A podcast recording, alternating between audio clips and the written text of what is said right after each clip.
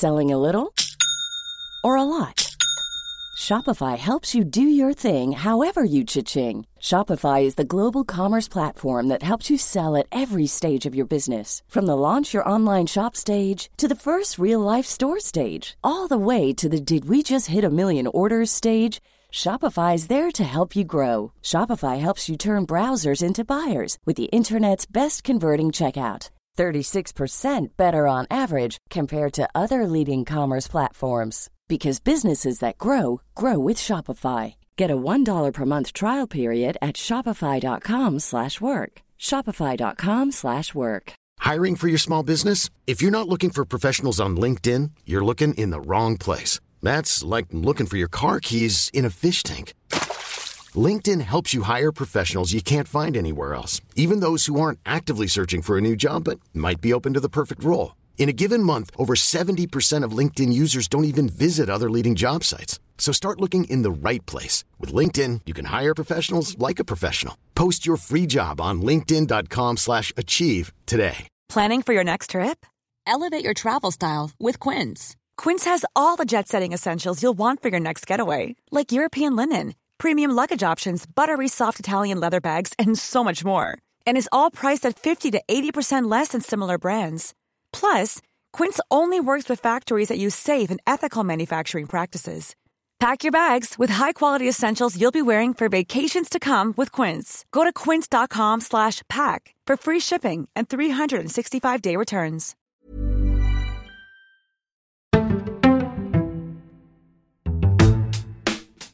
Hello, and welcome to the Power Test, the political podcast that asks if it really is all over for the Tories and what Labour needs to do to win and change Britain for the better.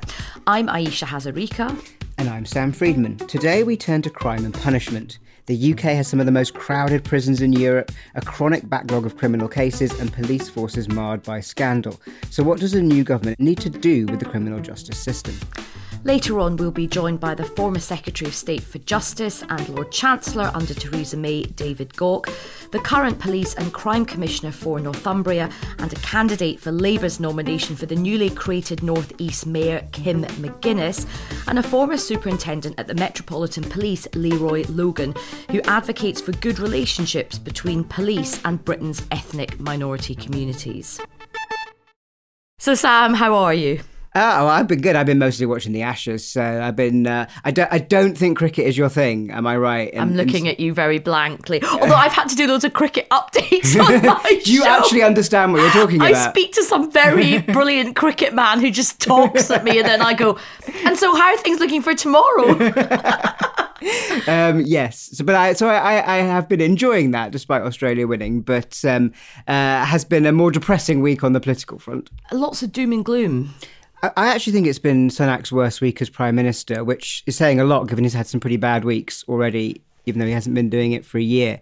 But if you look sort of across the board, it's been it's been catastrophic for him uh, on all of his five pledges. So if you look at you know a couple of them were about the economy. We've seen really terrible inflation data this week. Uh, inflation not going down as most analysts expected it to, and that really risks any prospects for economic growth in the next year. We've seen, you know, despite some hubris from Sunak a few weeks ago on small boats saying his policies were working, actually it was really just the weather. And since the weather got better, there's been sort of 3,000 asylum seekers have arrived on small boats since the 10th of June. We've seen worse NHS waiting lists. Again, they're not going down; they're going up. We're now at seven and almost seven and a half million people. So, you know, across the board, and all of his pledges, things are getting worse, not better. And that was the one thing they were sort of hanging on to. And at the same time, you've had the re-emergence of Partygate, the vote in the Commons on Monday on Johnson's suspension, where I think Sunak made a huge strategic mistake of not turning up and sort of just absenting himself and looking like uh, he wasn't taking any leadership on the issue. So, you know, so many different ways this has been a really bad week for Sunak. And actually, you can see that in the polls. We've seen Labour's lead has shot up this week. It was about 15, 14, 15%. It's gone up to about 20% across a, a bunch of different polls this week, which is the first time that's really happened this year. So, yeah, a, a pretty hopeless week for the Tories. And I think they're, they're getting to the point where they're not very far away from giving up. Yeah, it definitely was a bit of a stinker. And I thought it was really interesting that Sunak didn't take. Like, if you wanted to do something really big this week to define yourself against your predecessor, Sunak should have turned up for that vote and actually, I think, gone further. I think he should say that he's going to do everything he can to stop this peerage of, of Shaun Bailey and indeed mm. kind of stop the Boris uh, Johnson nominations and stop the Liz Truss nominations as well. If Rishi Sunak had done that, I think we'd be having a very different conversation mm. today. I think we'd say, do you know what? Fair play to the guy. He's taken an opportunity, big moment for him, shown a lot of balls, you know, good for him. Ironically, it was left to Penny Mordaunt to sort mm. of like kind of you know we'd known about the sword and she's she's got bigger balls than Sunak. That's I thought that was a truth. real defining moment for the of the government was when it was just her on the front bench. There were no other ministers, no other front benches anywhere around her, and she was the only one. She was there metaphorically with her sword. She was metaphorically with her sword again, and, but like fabulous hair. Uh, it, I mean, it, it's just extraordinary that only one person would even be prepared to defend the Privileges Committee, which had a Conservative majority on it. And um, I, I do also have to pay tribute to my former boss, Harriet Harman, who was an absolute legend. I mean, I think she has handled this whole thing brilliantly. I pay tribute to everyone involved in the Privileges Committee. I love the joke that she made in the House about how she and Theresa May were wearing the same necklace. Mm. And what's interesting about that is they used to absolutely despise each other. They used to chase each other around television studios, mm. denouncing each other um, back in the day when Harriet Harman was actually she was leader of the house and mm. Theresa May was shadow leader of the house, and there they are, sort of backing each other up, wearing the same necklaces. Yes, no, she, I think she did a great. And, and, and, if you haven't seen the clip of her absolutely slapping down Jacob Rees-Mogg in the Commons during the debate, it's well worth a watch. Actually, when she'd finished doing it, he had nothing left to say, and someone, I think it was a Labour MP, shouted, "That's a mic drop, Jacob," which I've never heard the phrase "mic drop" shouted in the Commons before. I don't know if it's going to go into Hansard, but no, she did. She did a good job. The Privileges Committee did a good job actually. The four Tory MPs, you know, must have been under a lot of pressure to give way. But the point you made about the government giving up, I really felt that this week because on Monday I was in Birmingham hosting a really excellent conference all about looking at how Britain can improve its trading conditions in, in post Brexit Britain. It was called Trade Unlocked. There were so many different businesses there small businesses, medium businesses, international conglomerates, from sort of fishermen to pharmacists and fintech. It really had the kind of depth and the range of British business, and basically the British economy was represented there. And there were three people from Labour, not one person from the government turned mm. up.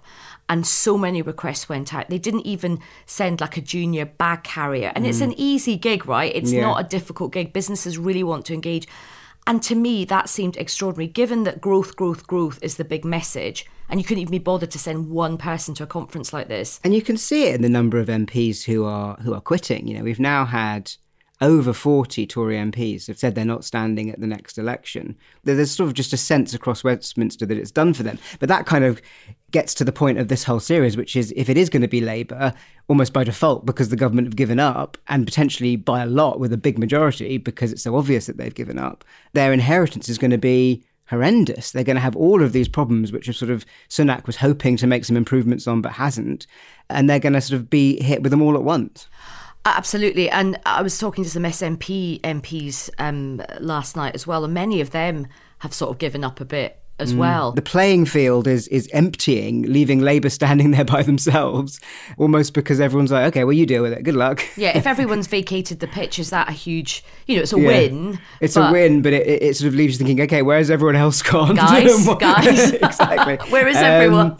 And obviously, we've been picking up a lot of those challenges over the course of the, the series. Today, we're talking about crime and punishment, which which in a way is not as problematic as some of the other areas in that crime numbers themselves, depending on exactly how you look at the measurement, are not actively getting any worse and have got a lot better since the mid 90s. But there is still, even even in this policy area, a sense of, of crisis around because of the kind of mess that the court system is in and the criminal justice system is in, in terms of incredibly long backlogs, two year long backlogs for court cases, running out of prison spaces. It's pretty bad my take on this as well is there's a gender and sex element to this mm. as well because women right now are not feeling any confidence in the criminal justice system.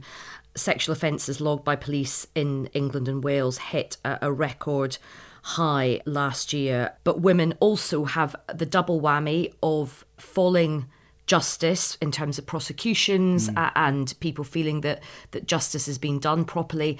And then on top of that you have a police force that women clearly don't have any confidence in following David Carrick the sort of prolific rapist that was in the Metropolitan Police. And of course Sarah Everard being murdered by Wayne Couzens. So even though the figures are actually quite stable, I think there is a gendered lens on this as well and also, I think that go, goes to the point that there is very low trust in in the police in some parts of the population. Overall, trust in the police has actually fallen. It's still relatively high compared to sort of politicians and the media, so on, but it has fallen and has been falling for some time. And I think, as you say, amongst certain groups within the population, young women, people from ethnic minorities, yeah. I think that trust is much, much lower still, and with some justification given how much of a mess the Met have made of everything over the last few years. And then on top of that as well, there is the overlay of all the cuts that have happened over the, the, yeah. the last kind of 10 or so years. You saw police numbers hollowed out to the point where the Tory party then took great credit for, for bringing the numbers back to where, back where they to were. Where, where they were. Um, also, cuts to the court system. We've got shortages. The police are trying to recruit people. There's issues over recruitment. And we know as well that there's huge shortages in the court system. So, when you look at the infrastructure of crime, justice, police, it is a bit of a mess at the moment. And I think there's a sort of interesting, you know, as we get into this topic with our guests from the sort of the power test perspective, there's a really interesting problem, I think, for, for both polit- main political parties in that the political imperative on crime is always to sound tough. You know, the, the British public like authoritarian measures. Uh, that's pretty clear if you look at, at the polling. You're never going to go wrong by talking about cracking down on antisocial behaviour or you know making some drug illegal. You know, that will get pu- public support. But the, if you then look at the actual problems in our system, our prisons are full, our courts are creaking. We don't actually have any space for more and more crackdowns and, and criminalizing no more, and there's no money, right? So you've got this this strange dichotomy that that parties have to operate in, and Labour are going to have to operate in, where the political incentive is always to sound as tough as possible, but the policy incentive, if you like, the financial incentive, is to back off and, in fact, do some of the things that one of our guests, David Gauke, was trying to do as Justice Secretary, sort of having fewer people in prison. This was really well put by one of our listeners who emailed in a question, uh, Penelope Gibbs, who's the head of Transform Justice, which is an organisation campaigning for change in the criminal justice system. Uh, and she put it when the prisons are full, the Treasury's coffers are empty, and the evidence is clear that increasing imprisonment doesn't reduce crime, why are the government and the opposition hell bent on increasing prison numbers? Cameron Holloway has messaged in. Uh, he's got a question for David Gauke. He says David Gauke wanted to abolish prison sentences of six months or less, which I think is a great idea. Does he still think six months is the right level? There was quite a lot of questions for David. So, uh, Ferners asked uh, whether he regrets the government's cuts to legal aid during his time uh, in Parliament. So we will we will definitely be putting some of those questions to him. And Michael Smith has um, a question which a lot of people identify with. Um, he says it's currently taken around three and a half years for a family member's case to get to trial. We're still waiting and have had the case cancelled four times the day before. What are the chances parties will focus on tackling this rather than gimmicks? Absolutely, and I think this is exactly what we're going to get into with our guest.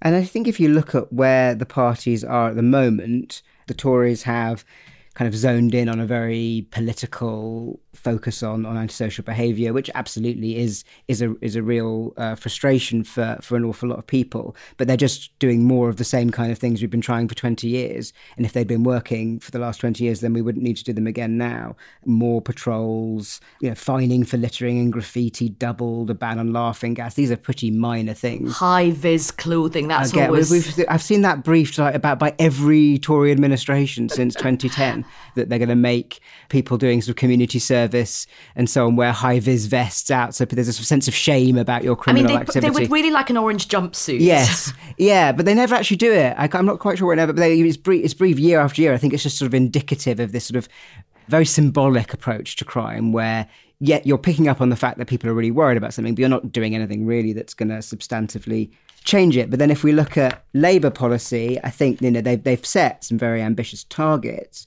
halving violent crime against women and girls, as you've said, that's a huge issue, halving instances of knife crime, raising confidence in the police.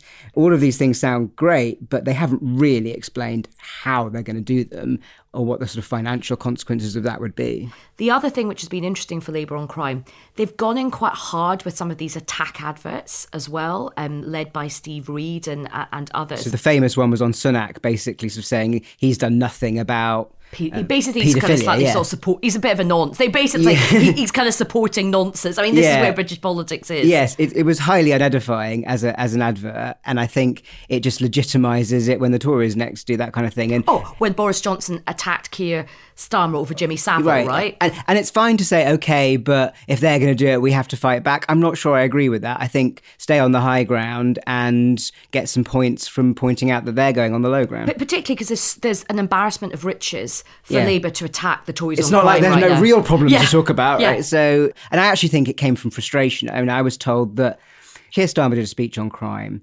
where he sort of talked a lot about antisocial behaviour, uh, how Labour wanted to be tough. Sunak made a very similar speech the next the next week, and Sunak's speech got a lot of coverage on the BBC. And Starmer's didn't. And they were just really annoyed at that discrepancy. So I think that was one of the things that sort of just led them to think screw it. I mean, there was a sort of sense of frustration and anger led to that advert rather than clear thinking. Yeah, I know, but you should never let your anger cloud oh, your judgment, yeah, yeah, should yeah. you?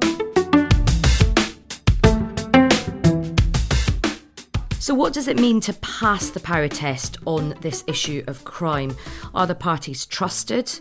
And if they win, do they have a workable plan to tackle the problems in the system, from prisons to sentencing and rehabilitation and much more besides? Joining us today to bring a forensic focus on all of this, we have David Gauke. David was Secretary of State for Justice and Lord Chancellor under Theresa May. He was the first solicitor to have held the post. Hello, David. Hello. Also in the studio, we have Dr. Leroy Logan. Leroy is a former superintendent at the Metropolitan Police, whose book Closing Rank provides a frank account of his 30 years in the police force. A story told as part of the Small Axe series of films, in which he was played by the actor John Boyega. Leroy is now chair of the campaign group Transition to Adulthood, which advocates for a criminal justice system that takes into account the distinct needs of young adults. Leroy, hello and welcome. Thank you very much for the invite. It's great to be here. And joining us down the line, we have Kim McGuinness. Kim is the Labour Police and Crime Commissioner for Northumbria, who's currently running for the Labour nomination to be the Mayor of the North East of England. Hello, Kim. Hello, thanks for having me. So I'm going to start off with a quick question in a word or a sentence maximum. What's the current state of the criminal justice system? Obviously, a big question. David. Not good. Struggling. Leroy. Extremely flawed. Kim. Completely broken. Right, so we have a positive, uh, positive uh, view, and we have a consensus. Um, uh, uh, so let's let's dig into into what the, the big challenges are. I'm gonna gonna start with you, David. Now, what's gone wrong? You know, 13 years of Tory government. Why are we in a place where you're all sort of immediately saying it's pretty bad? Well, I think some of the problems are pretty long dated, actually. So, if you're looking at the prison system, we've seen a very substantial increase in the prison population since the early 90s and I think we've struggled to cope with that. There are more recent problems. Clearly, the courts are struggling to cope uh, with the demand there. There's a number of factors. Clearly, the, the budgets have been tight over a long period of time. Pay for criminal barristers has been reduced. It's also the case that post COVID, there are implications of that. That's caused a, quite a substantial backlog. So there are a number of factors in here. Some of it is to do with money, but there is also, I would argue, a kind of knee jerk response that's been there for quite a long time that the answer to every problem is always a longer sentence, always locking people up more, a focus on prison too much rather than looking at alternatives to custody as a way to address criminality in some cases. And you tried to change that when you were Justice Secretary. You tried to sort of take away shorter prison sentences. Can you tell us a bit about sort of what the pushback to that idea was, why it hasn't happened?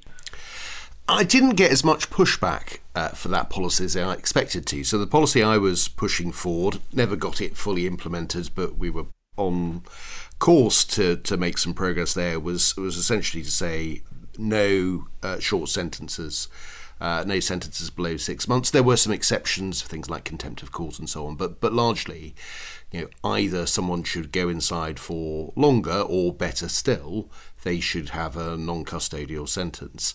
That, in truth, wasn't going to dramatically reduce the prison population size. But what we do know is that short sentences are useless when it comes to rehabilitation. They generally mean that if someone has a job, they lose a job. If they've got family connections, that can be weakened. If they've got a home, they can lose that as well, all of which makes them more likely to commit more offences in future. So it was an, attempt to sort of shift the culture to some extent that we move away from custodial sentences. Now, I was rather surprised at the progress I was able to make. At the time, the government was perhaps distracted by other things. Uh, and th- actually, the media response was much kinder than I expected. Um, it wasn't pursued. There was a change of government. Boris Johnson, as Prime Minister, was never going to go for anything that could be seen as being soft on crime. It didn't fit with his overall political narrative, and the policy got dropped. And I think that is a pity. And I think, you know, when you look at what the strains on the prison service at the moment, you know, there are hardly any spare cells as we speak. You know, I think last time I looked, there are about 100 spare cells in the Yeah. entire prison population of 85,000 people. Um, And a it lot is are very very overcrowded as well. Absolutely, a lot of them overcrowded. So you've got people in uh, yeah, s- cells that were built by the Victorians for one person. Uh, in the 21st century, we've got two people in those cells. And David, when you look back at the period of, of government led by you know Conservative Prime Minister back from 2010 to where we are now, just being really honest, how much of an effect do you think austerity had from things like police cuts to the impact on the court services, cuts to things like mental health services, youth services? All of that in aggregate has contributed to this sort of worsening crime and justice situation. It, would be wrong to say that you know, that had no impacts. I mean, clearly there are elements of you know, the public services that were reduced. I mean, to give a very obvious example, we reduced the number of prison officers. Yeah.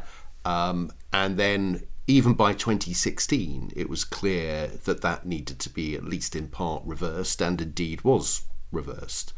I think when you look at clearly the court service, that has faced uh, problems from austerity. I mean, we can have the sort of wider argument. I happen to believe that we were poorer following the global financial crisis and that we were going to have to make some tough decisions on public spending. But justice took a larger share of the pain than any other part of government, largely because the public does care about it less. You know, it's not top of the priorities for most people. They don't have very much to do with the criminal justice system uh, at any one time, and that meant that there were very few, if you like, political defences. Yeah. Um, and, and it's it one of those things, isn't it, hit. where like people are never going to cry that the justice budget has cut been cut until the justice system starts falling apart, and then they're like, "Why has this happened?" And even that, it's not visible unless you're you've got a relative, as one of our questioners had a relative involved um, in a court case. You, you, a lot of people just wouldn't understand the effects that legal aid cuts or so on have had. It was very different from something like the NHS, where it's, you know, huge numbers of people experience it every month, and you'll definitely have a relative or friend who's experienced it. So I, I beg to differ because uh, I, I know from um, shortly after uh, retiring from the, the Met in uh, 2013, people were already starting to say, hold on here, we don't see a, an officer on the street. Those sort of patrols of uh, safer neighbour teams, which was one sergeant, two constables, and three police community support officer for each ward, all of a sudden they were very rarely seen. And I, and I think people still start to tweak hold on here, these cuts are impacting on our reassurance that we're safe and secure, and at the same time feeling, well, how far does this go? I think I think that's absolutely right, and I think you could see that in the 2017 election when police cuts were, were quite a big issue. Um, I think there's a distinction between that and, of course, Boris Johnson did put more money back into the police and Eventually. eventually, But the- the damage had courts- been done. But, but after a lot of damage, but the court system. Not there hasn't been any kind of recovery package for that really. So I think there's a sort of distinction between the bit that people see, as you say, the police, and then the bit that and how they're so investigated. I, I mean, I was burgled in 2016, and uh, fortunately, had some uh, good old CCTV, as you do as a retired cop. and uh, not only were they um, caught, two out of three were convicted. And I must admit, I had to push so hard just to ensure not just the police officers got the uh, memory stick with the footage, circulated it, got the perpetrators arrested, at least at least two out of three, but also t- to make sure he goes through the justice system. And you know, I was picking it up from then that there seems to be overemphasis on the victim forcing things through. And maybe it's because of the connections I had. I was able to have a greater impact than most other people. Why do you think that is? Because like, you hear this an awful lot. Yeah, I'm sure we'll all, all either had a personal experience or friends who've had a minor sort of burglary or their bike's been stolen or computer's been stolen. Nothing ever happens about it. Why aren't those things being pursued in the same way that they were perhaps 15, 20 years ago? Well, when you've got less officers and you've got higher caseload of other crimes, I mean, one of the biggest things that's hit us is cybercrime.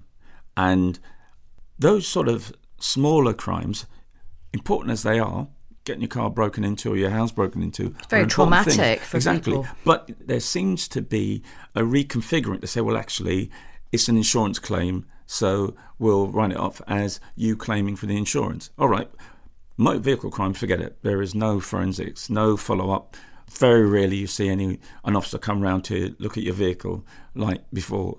Burglaries, yes, and I know there's a big push on burglaries at the moment to get an officer to be there. But again, you get the sense as a victim of a burglary that, well, you know, it's nothing too dramatic. No one was hurt. They got away with a few bits. Insurance claim. No, I want them arrested. And that's what people want to hear. They want to hear the successes as well.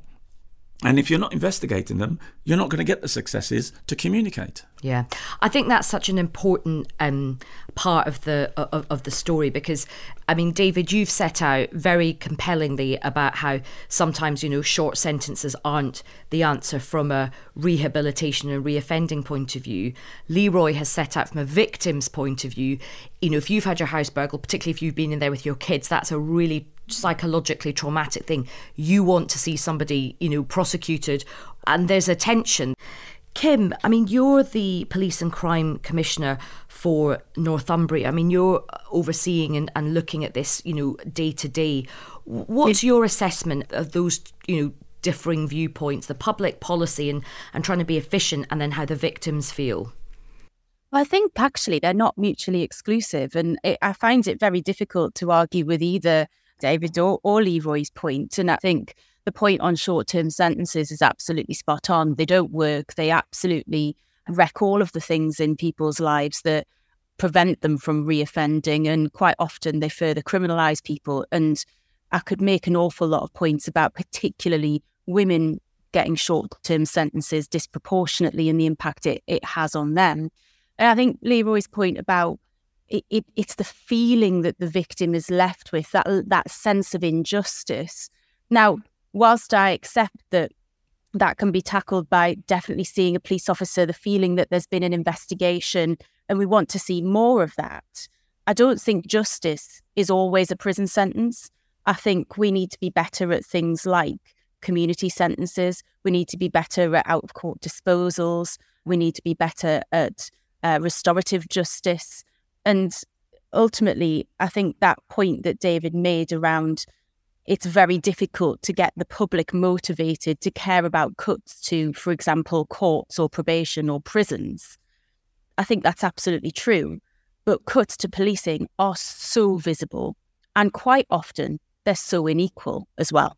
Well, yeah, I mean, I very much agree with with Kim's uh, main points. I'd also add GPS tagging, which was uh, which was something Absolutely. which was something that we were just starting to to roll out in my time, and the potential there to be to be used, and to some extent, coming back to to Leroy's point, yeah, victims want people caught, they want them prosecuted, and they want them sentenced. But ultimately, you know, you look at the number of people we put inside compared to almost every other European country, um, we have a very, very large prison population. Even historically, go back to 1993, we had a prison population that was around about 40,000. Now it's 85,000. It's been static, to be fair, for the last 15 years, but that is still a high prison population. So, for me, just to inject a bit of, suppose, suppose realpolitik, I mean, we're, we're about to enter, we're pitch rolling towards a general election. It's probably going to be quite a nasty general election. There's going to be lots of culture war issues. The Tories are going to go very hard on Labour being soft on crime. Large sections of the right wing press will probably promulgate that as well. Kim, you know, you're in the front line of politics. How does Labour sort of handle that? Because I feel like the messages from Labour have been quite tough. They've been like, we're going to be really, really tough on crime. We want to see more people arrested, prosecuted, cracking down on antisocial behaviour. We want longer prison sentences. How does Labour sort of navigate saying things like, you know, you've made a good argument for community sentences, but you will have the, the right wing press prosecuting that Labour's going to be soft on crime? Well, I think the answer is, and and hopefully I'll be the first in the podcast to use this phrase, but it's tough on crime, tough on the courts, isn't it? Bing, bing, bing. We were waiting for that. it, it, do you know, I think, if I'm not wrong, it's the only thing from the 1997 manifesto that was also in the 2019 manifesto. And it's still absolutely right today. It has got to be the approach. We can't promote the idea that, you know, we're not going to be tough on criminals. We have to be. We can't live in a society where criminals uh, feel that they, they won't be caught and prosecuted for their crimes. That's not right. And it's become far too normal for crime not to be prosecuted, not to be resolved. But ultimately, if we're going to make a difference, if we're going to reduce crime, if we're going to give people better life outcomes, if we're going to save money, which is something that's so necessary for us at the moment, we've got to get ahead of it and we've got to shift that narrative to prevention. So I think the, the reason that phrase is still still so popular uh, is that it's one of the best pieces of political communications ever come up with. It's you know it's wonderfully encapsulates uh, a very complex idea in in, in, in a sentence. But it, it feels at the moment like we're hearing a lot from Labour and the Tories, but on the first half of that sentence, you know, tough on tough on crime, and not very much on the second half of the sentence. Firstly, do you think that's fair? And secondly, how do Labour talk more about the the second half, especially in a very fiscally constrained environment where you can't sort of promise lots of big spending pledges? I think I do. I don't think it's entirely fair. I think actually what happens is often mm. it's the tough on crime bit that cuts through and it's the bit that naturally is attractive to to the media. It, it's it's shiny and it's very announceable.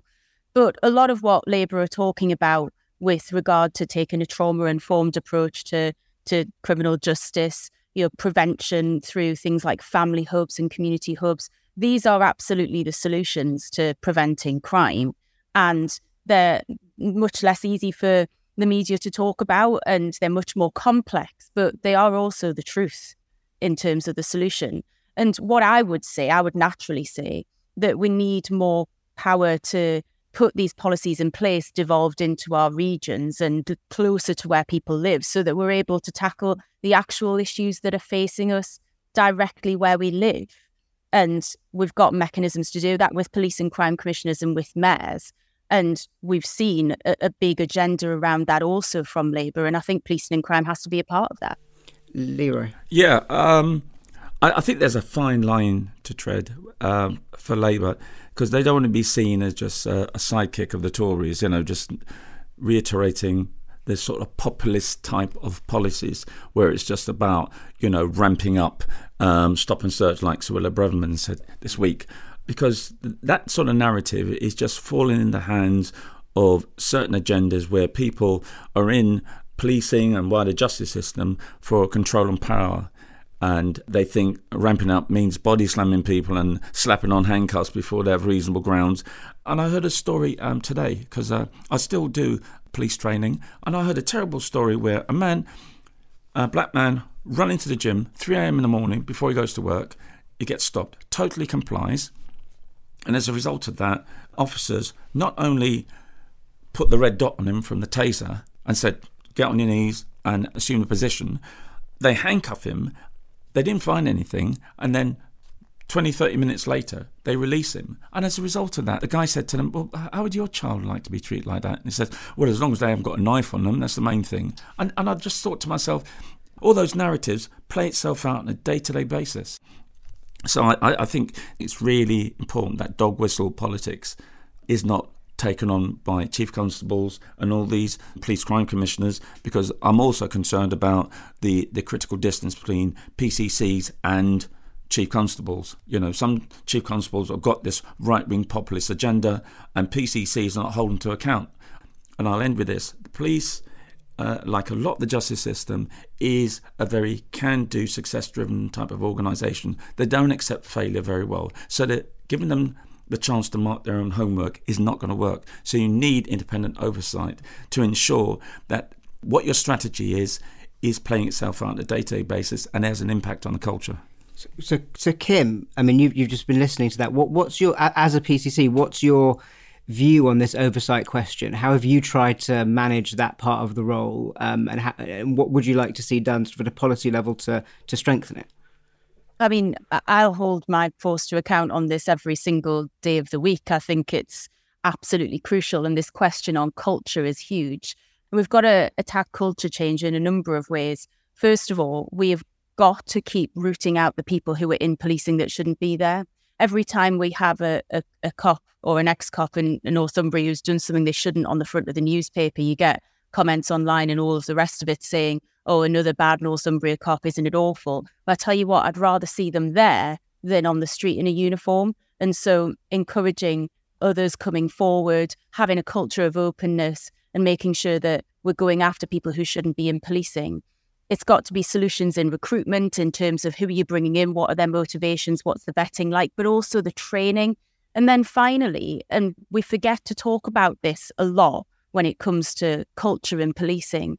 We've been on the receiving end of really, really significant cuts. That leaves gaps in leadership, it leaves organisational memory gaps, it creates problems in terms of resource. And so it then affects performance, which also affects the way that people feel about policing.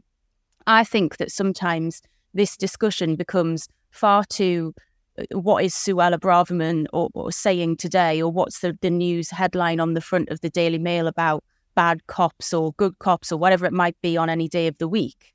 We can say that we both think that the police do an incredibly difficult job and they do a very good job the majority of the time under very difficult circumstances, and also accept that there needs to be culture change. And for me, giving more local oversight so that the public have more of a say in what policing priorities are in their area and then are able to hold elected people to account for delivering those, I think is a good thing. David, do you agree with that? That there sort of should be a bit more kind of devolution of the infrastructure of you know criminal the criminal justice system. Yeah, I think there is scope uh, to do more. There are constraints. I mean, the judiciary, for example, are very nervous if this ever sort of feeds through into sentencing. You know, that, that you, for example, you get a lower sentence in one, one part of the country than you would in another. And I think you do have to be yeah, we already have that in Scotland, right? You, there is a different. We do, we do, but it's always been a yeah. It's a different as, system. It's yeah. a different system. It's a different judicial. We're a different system. country, I think you'll find. yeah. well, as, Excuse as, me, beg your pardon. as far as as a far regional as the, outpost. as far as the law is concerned, it sort of is. So very much so. So so that that that that is a a, a, sort of particular sensitivity I remember from my time as, as Justice Secretary. My, my, I have to say, my experience of uh, PCCs when I was Justice Secretary was that a lot of them were very forward thinking and you know willing as as Kim obviously is you know willing to embrace a more informed small L liberal approach here that was more focused on rehabilitation and prevention rather than just a sort of populist approach. Now, it could well be that the PCCs who I tended to meet, who came to my meetings, were the ones who were so inclined that way, and those who were much more of the sort of hang 'em and flog 'em types uh, were, were less, key, less keen to, to engage. But given that there was this sort of sense of you know, willingness to innovate, and given that that might provide the opportunity to build up an evidence base of what works, that may be an easier way in which we can you know, move towards more innovative ways of dealing with people who are or, or potentially going to be criminals, but not find the answer is that we're always putting them inside for a few months. Kim. Simply for me, actually it really just has to be a priority that about investing in the right places and, and spending money in the right places. I really do believe in more devolution of these services into local areas. Probation, for example, I think should be under local PCC control, and that's certainly a campaign that Labour PCCs um, will, will launch ahead of the next election. We've got to be investing in prevention of crime, investing in mental health, which we haven't even touched upon yet. You know, mental health demand and the lack of investment there, investing in youth services, all of these things will save us a fortune in the long run. But much more importantly than that, they'll give people much better outcomes. That's quite an interesting one on mental health because there's a row going on at the moment between the Met and the health service, different parts of the health service in London, over who's responsible for getting mentally ill people who are perhaps at risk of being violent into A&E. The Met Police have said they're going to stop picking people up unless they're uh, sort of a, a, risk to life. But it's not clear who is going to pick up this um, baton on that. How much of a problem do you think that is, and how would you resolve that issue, David? Well, this is one of the big problems that you face with the justice system. Uh, particularly if you're sort of sitting in the MOJ, that many of the levers that really matter aren't under your control. Mm. Uh, and one of the pieces of advice if I, I would give any incoming government is to make sure that if you're focused on tackling crime, improving rehabilitation, and so on, don't just sort of stick this into the sort of the the crime and justice departments. This isn't just MOJ and Home Office. You have got to get the buy-in of the Department of Health. You've got to get uh, education. You've got to get communities and local government because of housing. Uh, you've got DWP getting people into work. You know, this has to be a kind of cross government process. Which means really the Prime Minister has to get involved because departments don't tend to work together unless the Prime Minister gets involved. Yeah, absolutely. And in my time, we had David Lidington in the Cabinet Office. Who's a Deputy Prime Minister in effect. Es- essentially, yeah. who had been my predecessor as Justice mm. Secretary. He was kind of very interested in it. We didn't really have time to make as much progress as any of us would have liked weeks. But yeah, if you're really serious about this, somewhere in the centre of government, you need people banging heads together so why, to get departments so, so, working. So why didn't the government pick up on Lord Adebowale's report in 2013 around mental health and how to police it? and to take away the emphasis on police being called to these things because invariably police are not trained for it and invariably the blue lights and sirens create agitation but he actually, um, his report 2013, was talking about a triage approach. It's not just about police, but trained police officers with psychologists and social workers who have a good understanding of those individuals. So it's a question of getting that cross cutting intelligence to ensure that you have those specialist people attending. And I, I agree with Mark Rowley on this one draw back police officers to deal with those critical matters when it's a 999 emergency situation. I mean, I think I mean, where I live in Brixton at the moment, you can really, really see that there have been cuts to mental health services, and you, you really, it's visible. I mean, what what's interesting, having done a number of these podcasts now and a number of these shows, there's such a theme emerging. We covered housing a few weeks ago. Housing cuts across health; it cuts across people's ability to get to work. There's so much cross-cutting that needs to be done across government, as you've described, David. Kim, just coming back to you, given that if Labour wins, and the polls are looking pretty good for Labour, everything we've just discussed, everything you've discussed, Leroy, David, great ideas. It does cost money, and there isn't a lot of money. How is Labour going to be able to do any of the good things that, that you would like it to do? I think it, it's lots of different things. So, I mean, first of all, I think Labour's vision on what we want from this area is really clear. So we want to half knife crime, we want to half domestic abuse, we want to increase confidence, we want to we want to increase resolved rates of crime. I think they're really clear, they're ambitious, and also they're the right things for the public. But it does take investment, and I think some of it is is reprofiling, and we've got to hand the cash wholesale to local areas on local priorities to deliver for the people that live there, to prioritize prevention and at the same time to make sure that we're going after those criminals that really need to be arrested and prosecuted. We like to finish by asking each of our guests whether Labour are currently passing the power test, which is a sort of test in two parts. Uh, are they saying the right things to get them elected in the first place, but also do they have a, a workable plan for power? David. I think they're probably saying the right things to get elected on this issue. They're seeing off attacks on them okay. Have they got a plan in office? We just don't know. I don't particularly blame them for not revealing that plan if they've got one, but we just don't know. Leroy from what I can see, Keir Starmer is doing a good job in outlining what he wants to do without going into the details. I just think they, they really need to make it clear how people get involved. And I'm thinking the corporate sector, I'm talking about the charity sector, how organizations really get involved in this because it's a we and how we all contribute, especially at the local level. Kim. So, yes, I think we are saying the right things. And I think we've got the right people in place. I, I think Yvette Cooper, uh, Sarah Jones, Steve Reed, and obviously Keir Starmer as a former chief crown prosecutor, people will feel that this agenda is in really, really good hands. And I believe that under Labour, this area, policing and crime, the feeling of safety that people need to have will be much improved.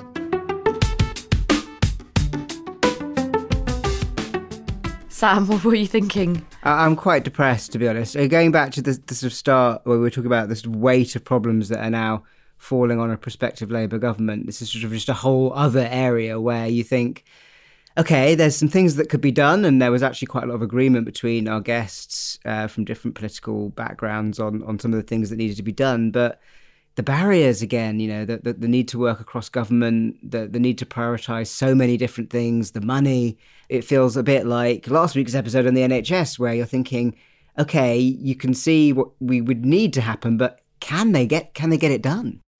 I tell you what gave me a small glimmer of hope as we to try and move us away from just looking at the floor and being miserable. When David was talking about his reforms, which were, I think, more enlightened, more progressive, and and and something that would save money, not not cost money, he said that he was surprised at how little opposition there was, sort of initially within government, but also within the media. And I think we all have this sort of certainly political parties have this perception of the public as being always wanting these very hard, tough on crime messages, longer sentencing, and there's, there's of course there's an element of that, but actually there is perhaps some openness to a more sensible discussion about this as well. I'm pulling a face.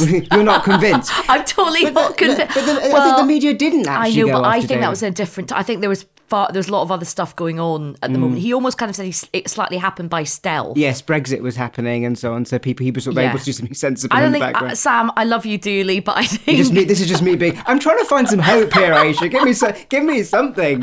Give me a straw to cling All right, onto. Pollyanna. no, no, look. I mean, look. I, I think there is a conversation to be had there is a journey to be gone on. Mm. But doing that journey in the run up to an no, election I'm not campaign, suggesting that. I think like I, I, agreed with David. You know, saying nothing is probably the right. Again, I mean, it's depressing. It's a bit cynical, but it probably is the right thing for Labour.